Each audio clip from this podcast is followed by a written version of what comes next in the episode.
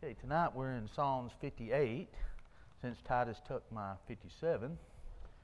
And seemed like when I was watching him, he said something about he appreciated when I was gone. I don't know how to take that.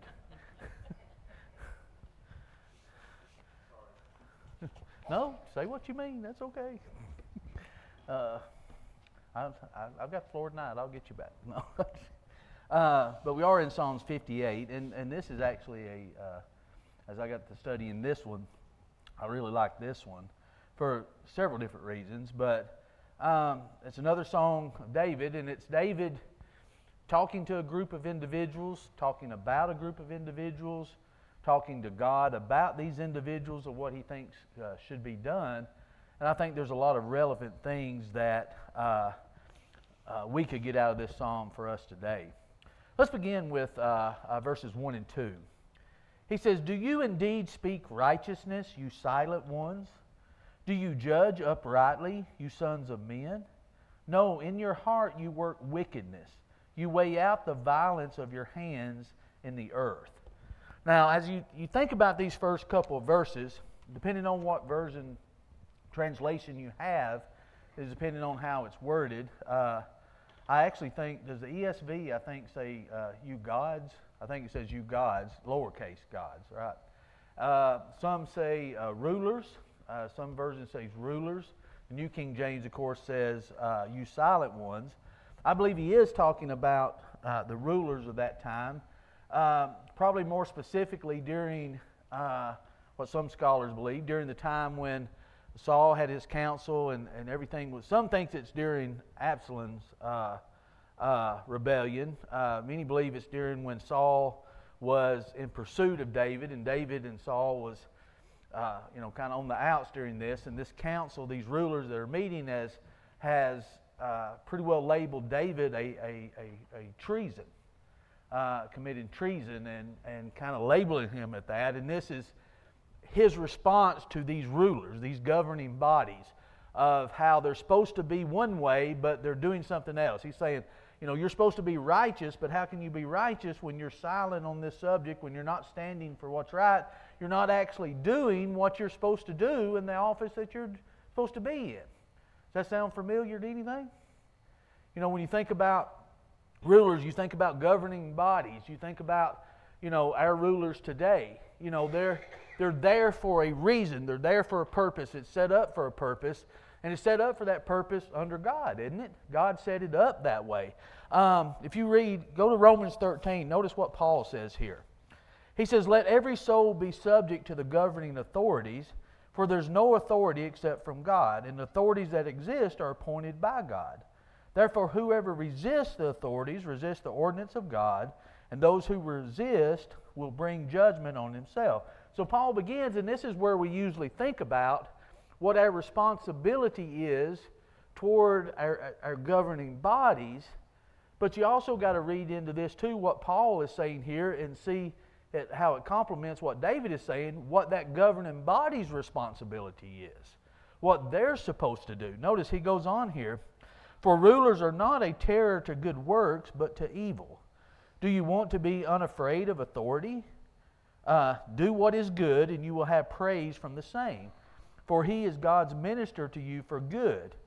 But if you do evil, be afraid, for he does not bear the sword in vain, for he is God's minister an avenger to execute wrath on him who practices evil. So we got to understand in the context, he's, he's describing our responsibility toward those ruling bodies, but he's also saying this is what the ruling body's responsibility is too. This is what God set them up for. And David here, as he says this, notice, he says, Do you indeed speak righteousness, you silent ones? Do you judge uprightly, you sons of men? No, in your in your heart, you work wickedness. You weigh out the violence of your hands in the earth. So he's referring to these ruling bodies, and if it is in reference to how they're treating him or not standing up for the righteousness of what he's supposed to be doing, and they're labeling him as, as being a person of treason and, and with Saul and everything that's going on, David is saying, I believe, that you're in this position because God has placed you there. And if God has placed you there, you have a responsibility. And I think he's being a little sarcastic here, I think. Notice how he says, Do you indeed speak righteousness you silent ones. How do you speak righteousness if you remain silent? Can you do that? I mean, how do, how do you stand up for righteousness if you're not saying anything? Maybe he's thinking they, they cowered uh, uh, in the presence of Saul and not standing up and saying what, what needs to be said to Saul. Uh, maybe they're just going along with it. Um, and I think that's one thing that you see sometimes. Uh, do you think morality follows leadership? I mean, think about that. Do you think uh, a, whether it's a, a city, a, a town, whether it's a country, whether it's a civilization, whatever it is, do you think that morality follows the kind of morality of the leadership? Yeah, I, I, think it does. I think that's what you see throughout the Old Testament, even the book of Judges. When they had a good king, what did, they, what did Israel do? Did they do good? What, if, what did they do if they had a wicked king? You know, did they kind of follow that? You know, as you know, John has done several lessons in talking about the difference in restoration and reformation. He said, you know, each time they came back, they started out here, then they got down here. When they come back, they never got quite back up to where they were. And I think sometimes that's what takes place is uh, your morality seems to it trickle down from, from leadership. It, it could be leadership in the church. It could be leadership in, you know, in, in the world in general. Once it goes down, it's very difficult to go up again. Yeah.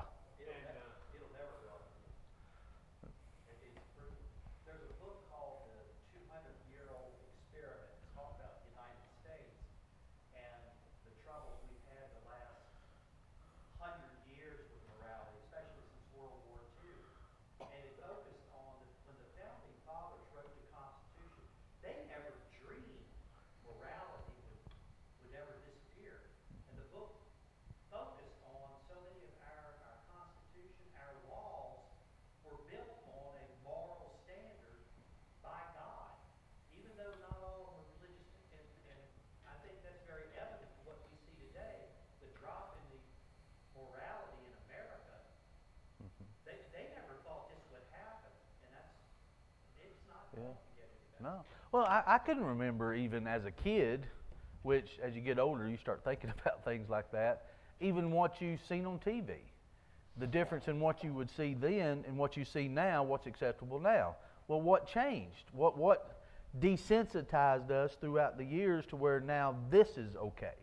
You know, uh, I can remember when they really started labeling uh, things of, of, whether it's music and things of this. I, I remember my first thought is that's just an excuse to be able to put out whatever you want to put out. Well, we got a label on it, so it doesn't matter, you know. You know, I come to disagree with that Uh oh. Because if God says it, we can do it. Mm-hmm. Now, we might not want to do it, but we can do it if we all want to do it. Now, what is it that you disagree a little bit about? Well, I disagree with saying that it's never going to improve. Yeah. Um, no society has ever improved. I, I think I, I don't know I don't know what it takes. Yeah. Right. Possible. Yeah. With God. Yeah. And and what you can see in and I think as we get in as David describes, he, he starts in by I, think it's interesting, he starts in like he's talking to these individuals. And now he's realizing, and I think the way he describes them is they've got to a point where they're not going to change. And I think you start you're going to see in how he describes them of why he believes that that there's no use talking to them because there's a point. I, I think there is a point with individuals, whether it's with sin, whether it's with uh, morality or something, that we get hardened to where there's not a turning point where we don't turn back. Uh, what that point is, I don't know. You know, God talks about how uh, uh, certain individuals, it's impossible to turn them again to the truth. You know, it's hard for me to, to picture someone get to the point where they're no longer reachable. And we like to think everybody's reachable, but there gets a point where somebody's not. And, and how do they get to that? Bill, you had, had something?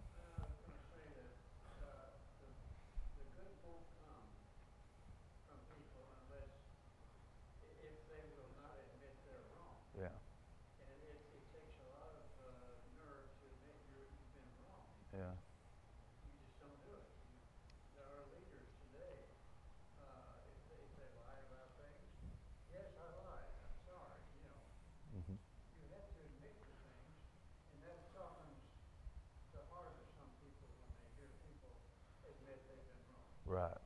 Right. Usually you have to have people suffer a catastrophe, an event, have to bring them to their knees before they'll turn back to God. Oh yeah, I think I think there has to be something. I mean, you think of you just take David, and here's where I, I guess when I started reading and studying this psalm, I, I guess I was a little bit conflicted because I get, I can't figure out sometimes the place of a Christian when it comes to governing government bodies. You know, we like to complain. I, I'm, I'm a complainer. I, I you know, I, I can get in there with the best of them. We were listening to some uh, young men and. uh, right outside of Vancouver we we're eating breakfast, talking about politics and how bad things were getting. And one of them was just saying, "I hate to change politics, but things have got." I'm thinking, "Yeah, things do." And I told Tanya, I said, "Reckon I can go over and get in that conversation? That might be pretty good to get into and see see what you could get stirred up a little bit." But you wonder, well, how far do you take that? Well, you see things that Paul talks about Romans, how what that government is. You hear, you read things about to honor the king, and we need to honor that position. But then you see how David gets to where he says, okay, when when rulers get to a point where they're they're just wicked and changing, you've got to say something. You've got to do something. You know, I, I, you got to. But what do you do? And as David does here he, he gets to this point, and I think it's personal to him because I think it's about him. I, I think this psalm is about what these governing bodies are deciding about David and him being on the run and Saul after him. So I believe it's a little personal to David, but he's saying now, you know, you're not going to stand up, so here, here's where you're at, and here's how I see you. And as Blake was saying, you take David, the times that David admitted that he was wrong, you look and see what he was facing, the consequences that he was going through. And sometimes it does take a person getting down to um, rock bottom to realize that they're that they're going to change. It has to be some event, something to. And I've heard people say that about becoming a Christian. Oh, they just became a Christian because this happened to them. Well, what's wrong with that? you know, so it may took this for this individual to become a Christian.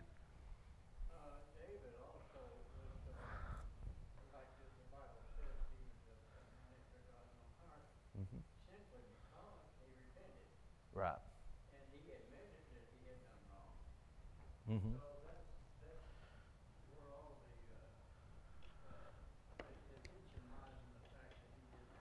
Yeah. I mean, you look at Pharaoh. Did Pharaoh's heart ever change even because he let the people go? It didn't change. He chased them. He went, I mean, to his death. Uh, I mean, his, his heart was hardened. And, you know, and, and people struggle with that well, he didn't have a choice. It says that God hardened his heart. Well, how did God harden his heart? How's God harden our heart? I think the same way when we're presented with a choice to do the right thing or not do the right thing when uh, faced with what God wants us to do, and we refuse to do it, does that harden our heart? Is, is that God harden it because we're presented with that choice? Um, but anyway, when you see here as David goes on and describes, let's, let's look a little bit and see how he describes these individuals. Starting in verse 3, he said, The wicked are estranged from the womb. They go astray as soon as they are born, speaking lies.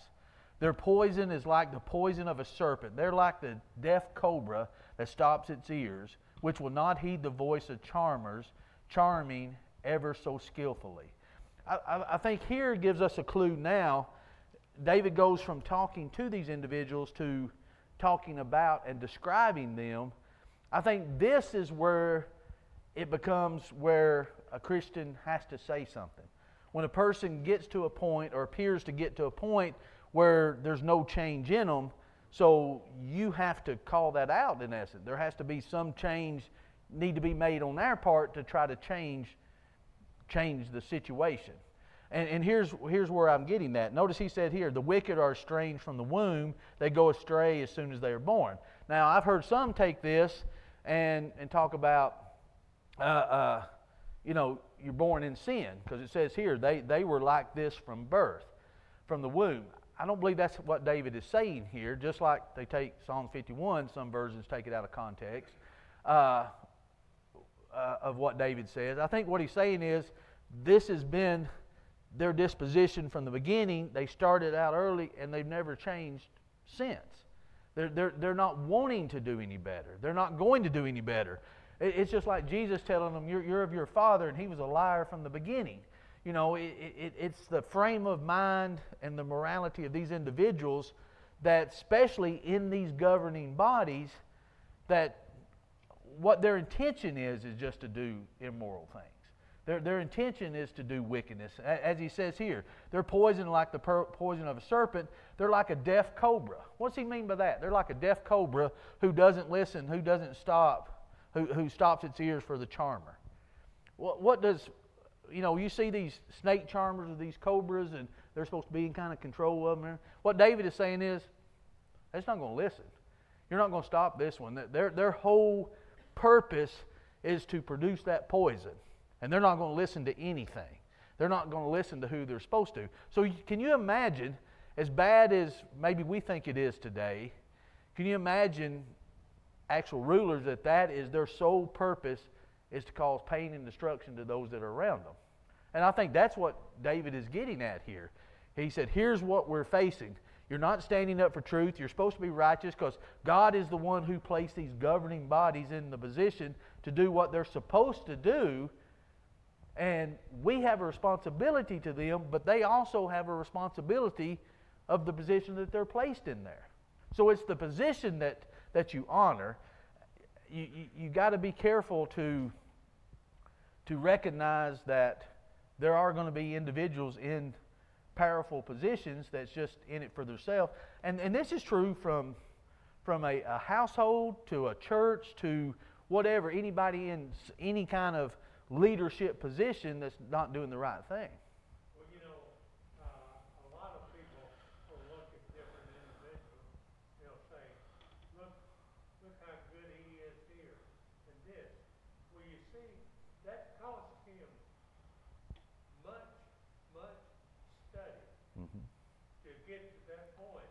And you can't just say, I want it and get it. You got to go after it. Yeah. I, I mean, you think, and I've, I've, I've probably said it, I'm sure I've said it many times, I've heard it many times. If, if you put it on a congregational level, you know, you look at congregation, boy, that, that, uh, they're liberal because of this preacher. Look, look at what he's preaching. Well, is that really where the fault lies?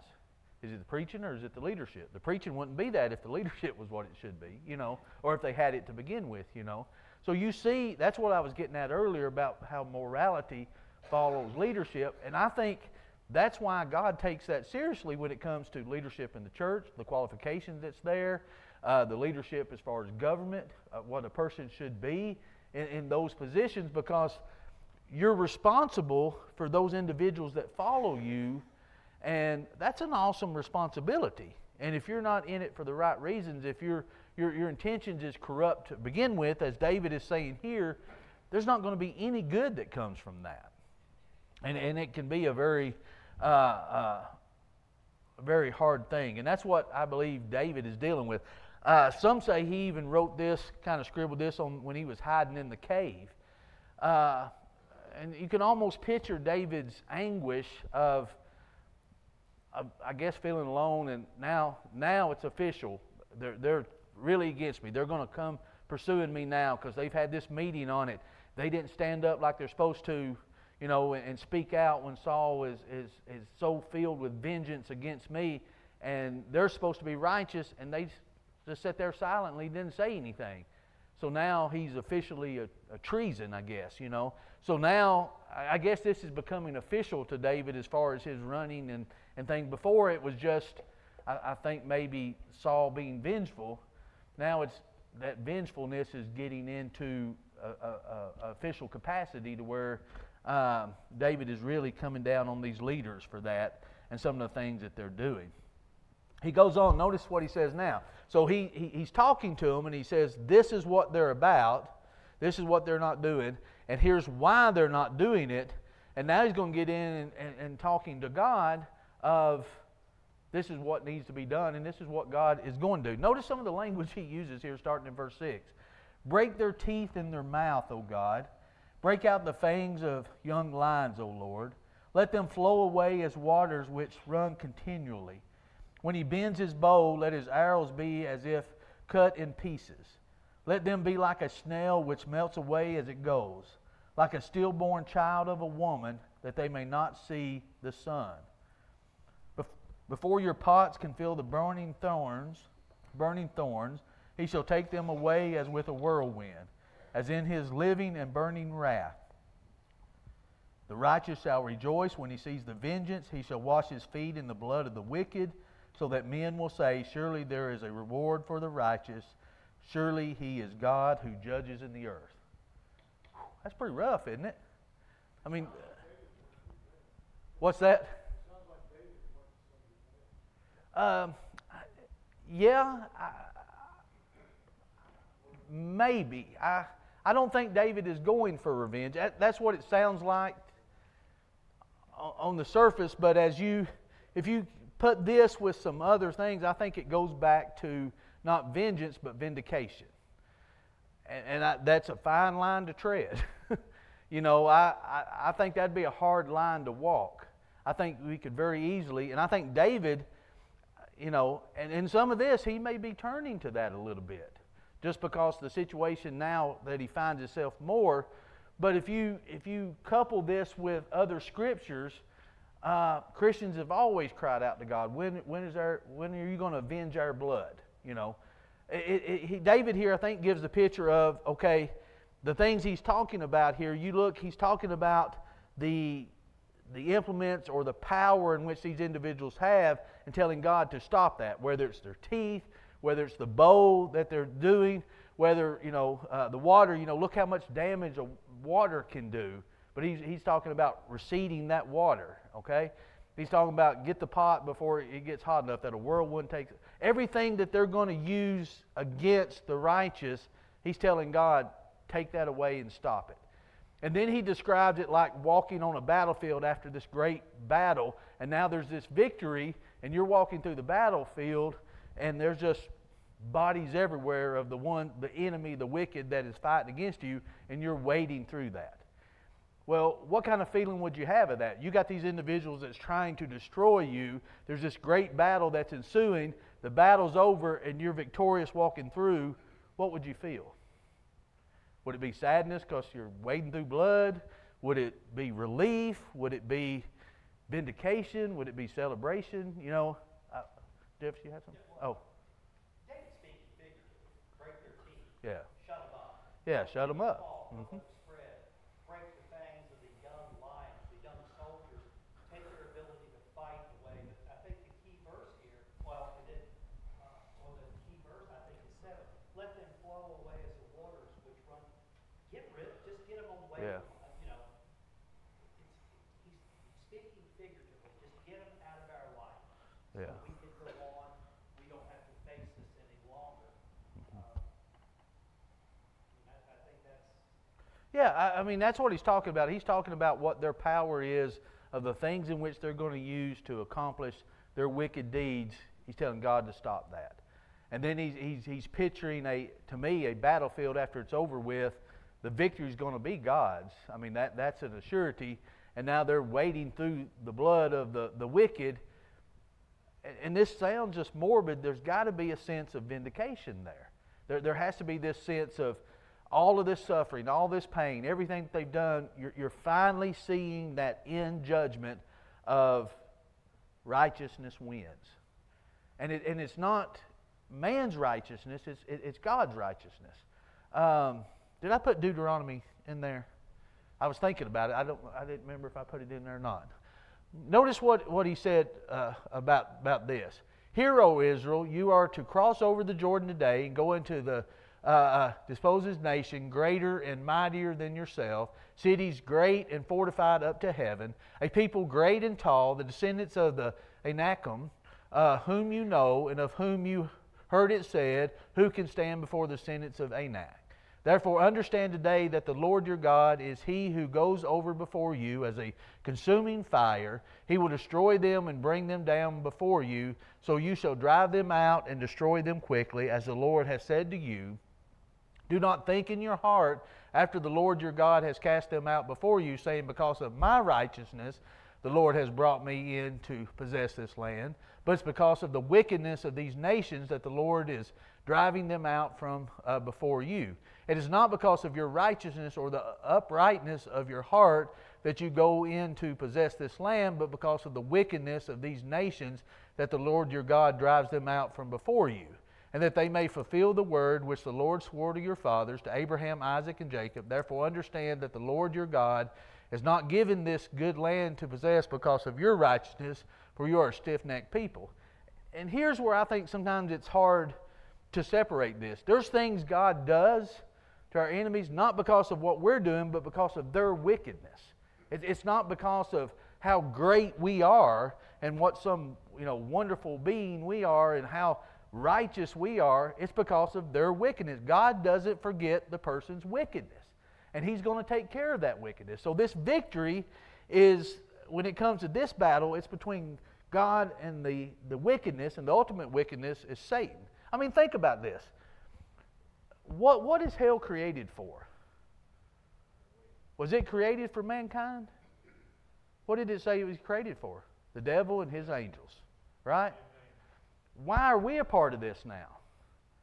Because we may follow that, right? We follow after that. It, it was created because devil, Satan is not going to change. That's the ultimate enemy. Everything else trickles down for that. But Satan is the ultimate enemy. That's why hell is created. That, that's, that's what it's awaiting. They're awaiting that judgment.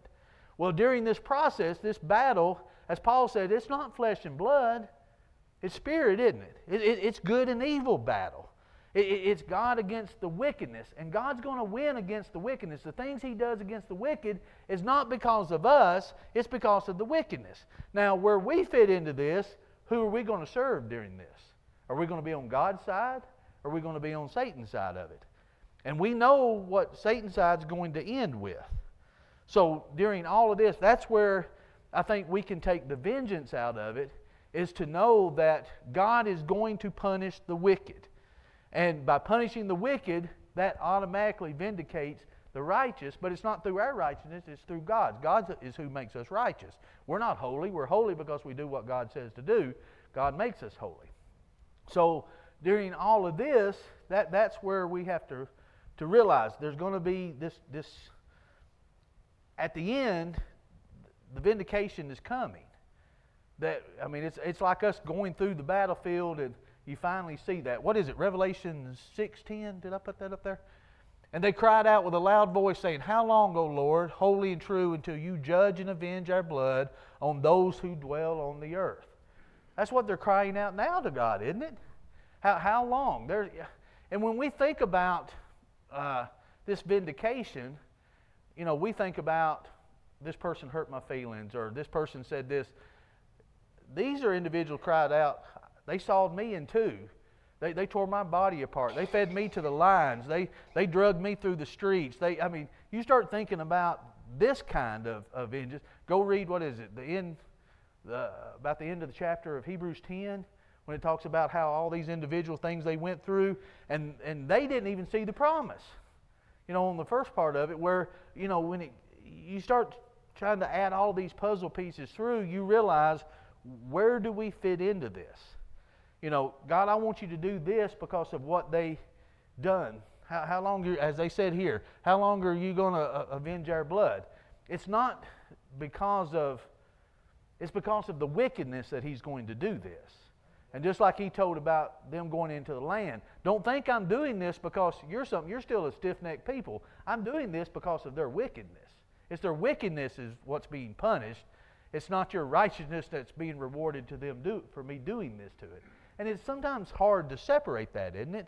We like to think, oh, get them, God, because of me. you know, go, go after them. Well, it is at a sense, but as he says here, it's because of their wickedness. But that's, now let's put this down on an earthly level. That's the purpose of the government, isn't it? Isn't that what Paul says about Romans? If we do right, we don't need to fear them. But if we don't, what is their responsibility? Government's responsibility to the wicked is to punish them. That, that's, they, they, they, there's an earthly consequence for actions. Well, if they don't live up to their part, and their part now is they're wicked, and they're doing wickedness, then that whole system is broke down and it's not accomplishing what God intended intended for it to accomplish. And that's what you see in different uh, areas of time. You see it through the book of the Old Testament, books of the Old Testament. You see it throughout our history books. You see it going on now. You know, when when governing bodies, again, whether it's governing bodies of a nation all the way down to the home. If the home structure is not what it's supposed to be, it's not going to accomplish what it's supposed to be, is it? If the, tr- the church's structure is not what it's supposed to be, and the leadership isn't what it should be, you're going to see the, the, the crumbling of, of congregations. When you go into cities and towns, it, it's the same thing. It's, God sets these things up for a purpose, for a reason, and our responsibility is to live up to that. So the question is, and that's where I struggle with Psalms here, as David starts out in the beginning, he calls them out on this. So is it right to call them out on it? Is it right to say something about it? You know, is it right to do something about it? How, you know, how, how far do you take that? I think sometimes we just want to mumble and complain, but there is a, a point to where Christians have to say, you're not doing right. There needs to be something to change with this, you know. But but by the same token, and I think this is going back to what Burton was kind of referring to a little bit, God sets these things in motion and God uses things that are happening.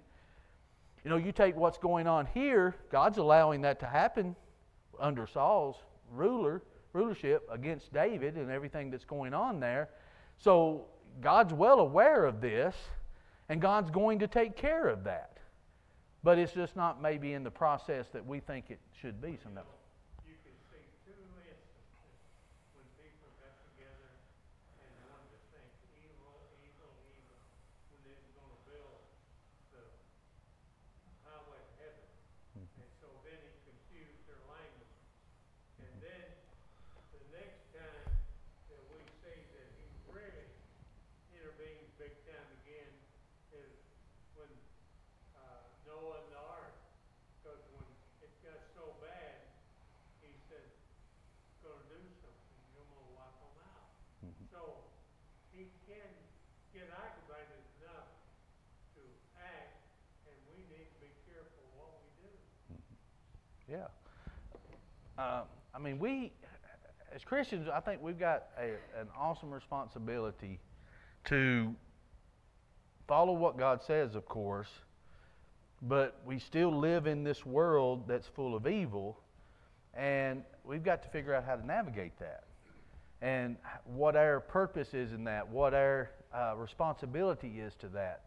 You know, uh, on this trip Tanya and I was on, there was a lot of things that brought to my mind on government issues and thinking, this is what you get. You know, when you, when you have situations like that, you're going to get these kind of situations. And some of that I'm thinking, I'm glad we're not at that point yet, but we're headed this way on some of the stuff you see. You know, but you start thinking, okay, what is there when you start seeing individuals do this? What is your responsibility as a Christian toward that? You know, we were just thinking we were where were we? I don't know. My days are mixed up. Going through Glacier Bay, where you just kind of coast through there and see everything. I mean, they just kept coming on on the announcements, on the announcements, on don't feed anything, don't have anything out, don't feed a bird, don't feed any animals, don't feed, and it's because it will upset the natural system of things, and they'll become dependent on it. And Tanya just looked at me and said, "Why can't our government understand that?" I'm thinking, that's true. Why can't they? You know, because when you do that, it, you know, you start thinking about all these different issues, and you start thinking, okay, how far do you? And then, and then studying this psalm too, I'm thinking, you know, David's dealing with the same thing we deal with today. You know, when it comes to different things of leadership, people that over you, and you've got to tread that line of respect and following God. You know, respect for the governing bodies that God put there, but also follow God. And when you get individuals that David is describing here, that they're so intent is wickedness. So David here is, is, is, you know, turns his attention from talking to them, to, from describing them, from talking to God and saying, stop this. Stop what they're doing. You know, when they pull that bow, you just make it like it's blunt, as some version says, where it doesn't do anything. You know, you whatever means that they're using, stop it. You know, and, and I think it's probably high time Christians pray that way, isn't it? you know, to stop that wickedness, not to make it, uh, uh, you know, notice, I think David's careful here. Is he talking, is he telling God to destroy the person or their actions? To stop their actions. You know, I think David is, is, is careful here of how he does that. It's the actions that he's talking about. He describes the individual of why they're doing the actions, but when he tells, when he's talking to God here about this, it's stop their actions. Stop, as Jeff was saying, stop the means in which they're using to accomplish this. Um, and I think that's where the difference of, of, of vengeance and vindication and, and praying to God against your enemies. Can I love my enemies but want God to stop their actions? Can I follow what Jesus says but still have the attitude of David here at the same time? Or is it two totally different situations? Did, did Jesus come, as one used to say in Bible class I used to teach, he'd always say, is, it, is this before Jesus come on the scene or after Jesus come on the scene? Every question he asked, is that before Jesus come on the scene? Well, when Jesus come on the scene, did he change everything around from what David was saying? Is it difference in Old Testament and New Testament, or are they saying the same thing?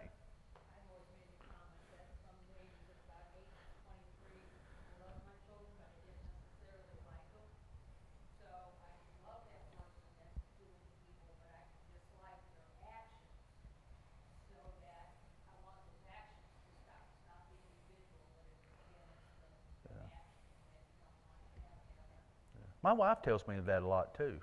God says, I got to love you, never said anything about liking you. And so you might want to leave at this moment for a little while, and then I may like you again. Uh, but, but I think that's true. I think I can pray for my enemies to change, to, to, to see the truth, but I can also pray to God to stop their actions of what they're trying to do.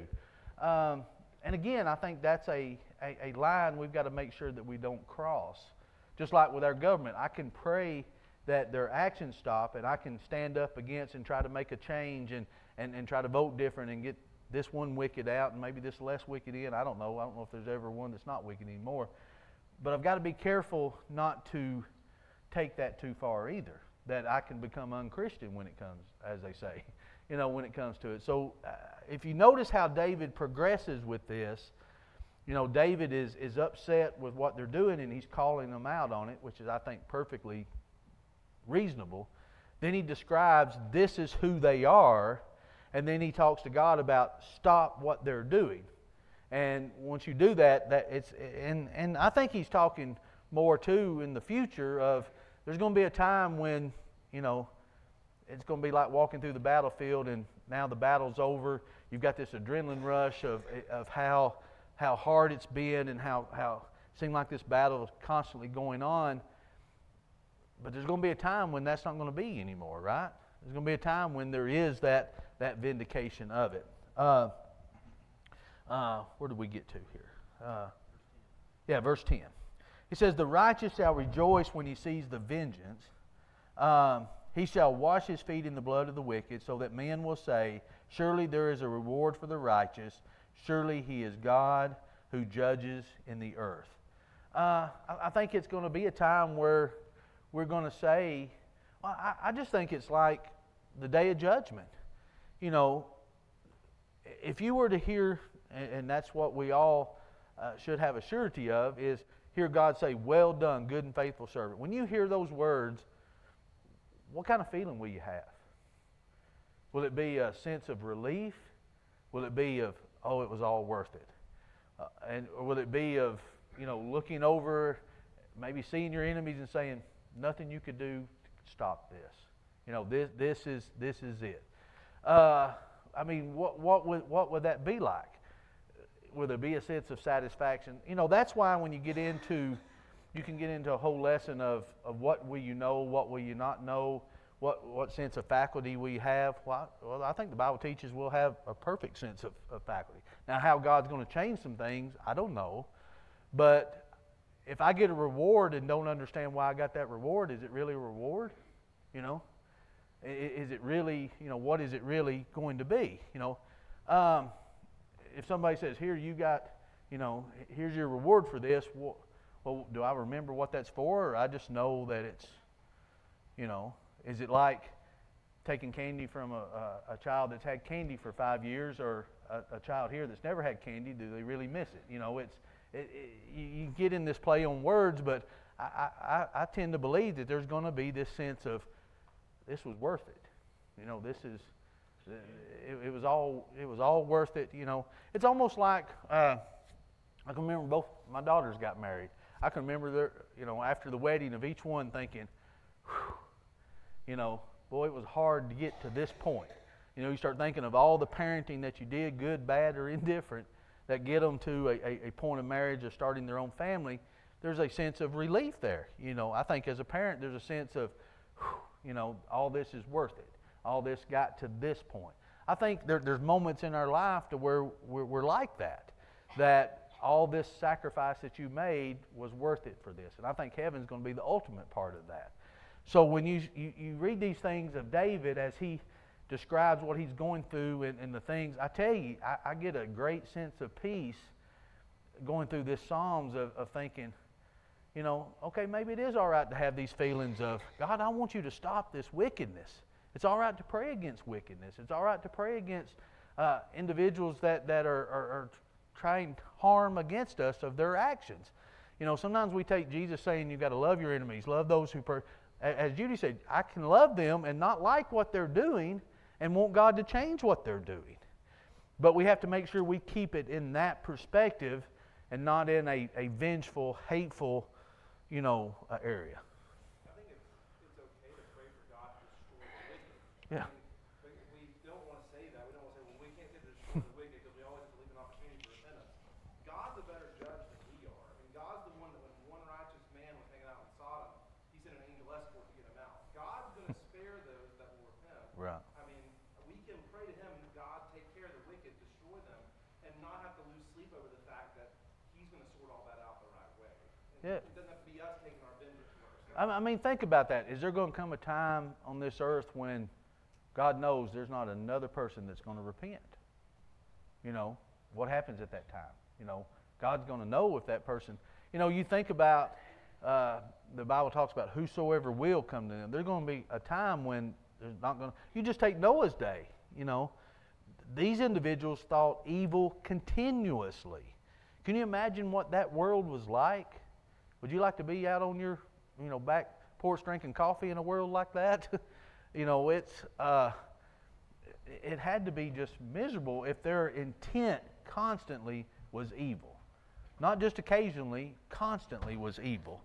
And uh, I, I think that's some things we need to consider and think about. But go back and, and, and study this and kind of read some of the things with David. I think it will help us uh, a great deal on how to deal with some of the things we face today.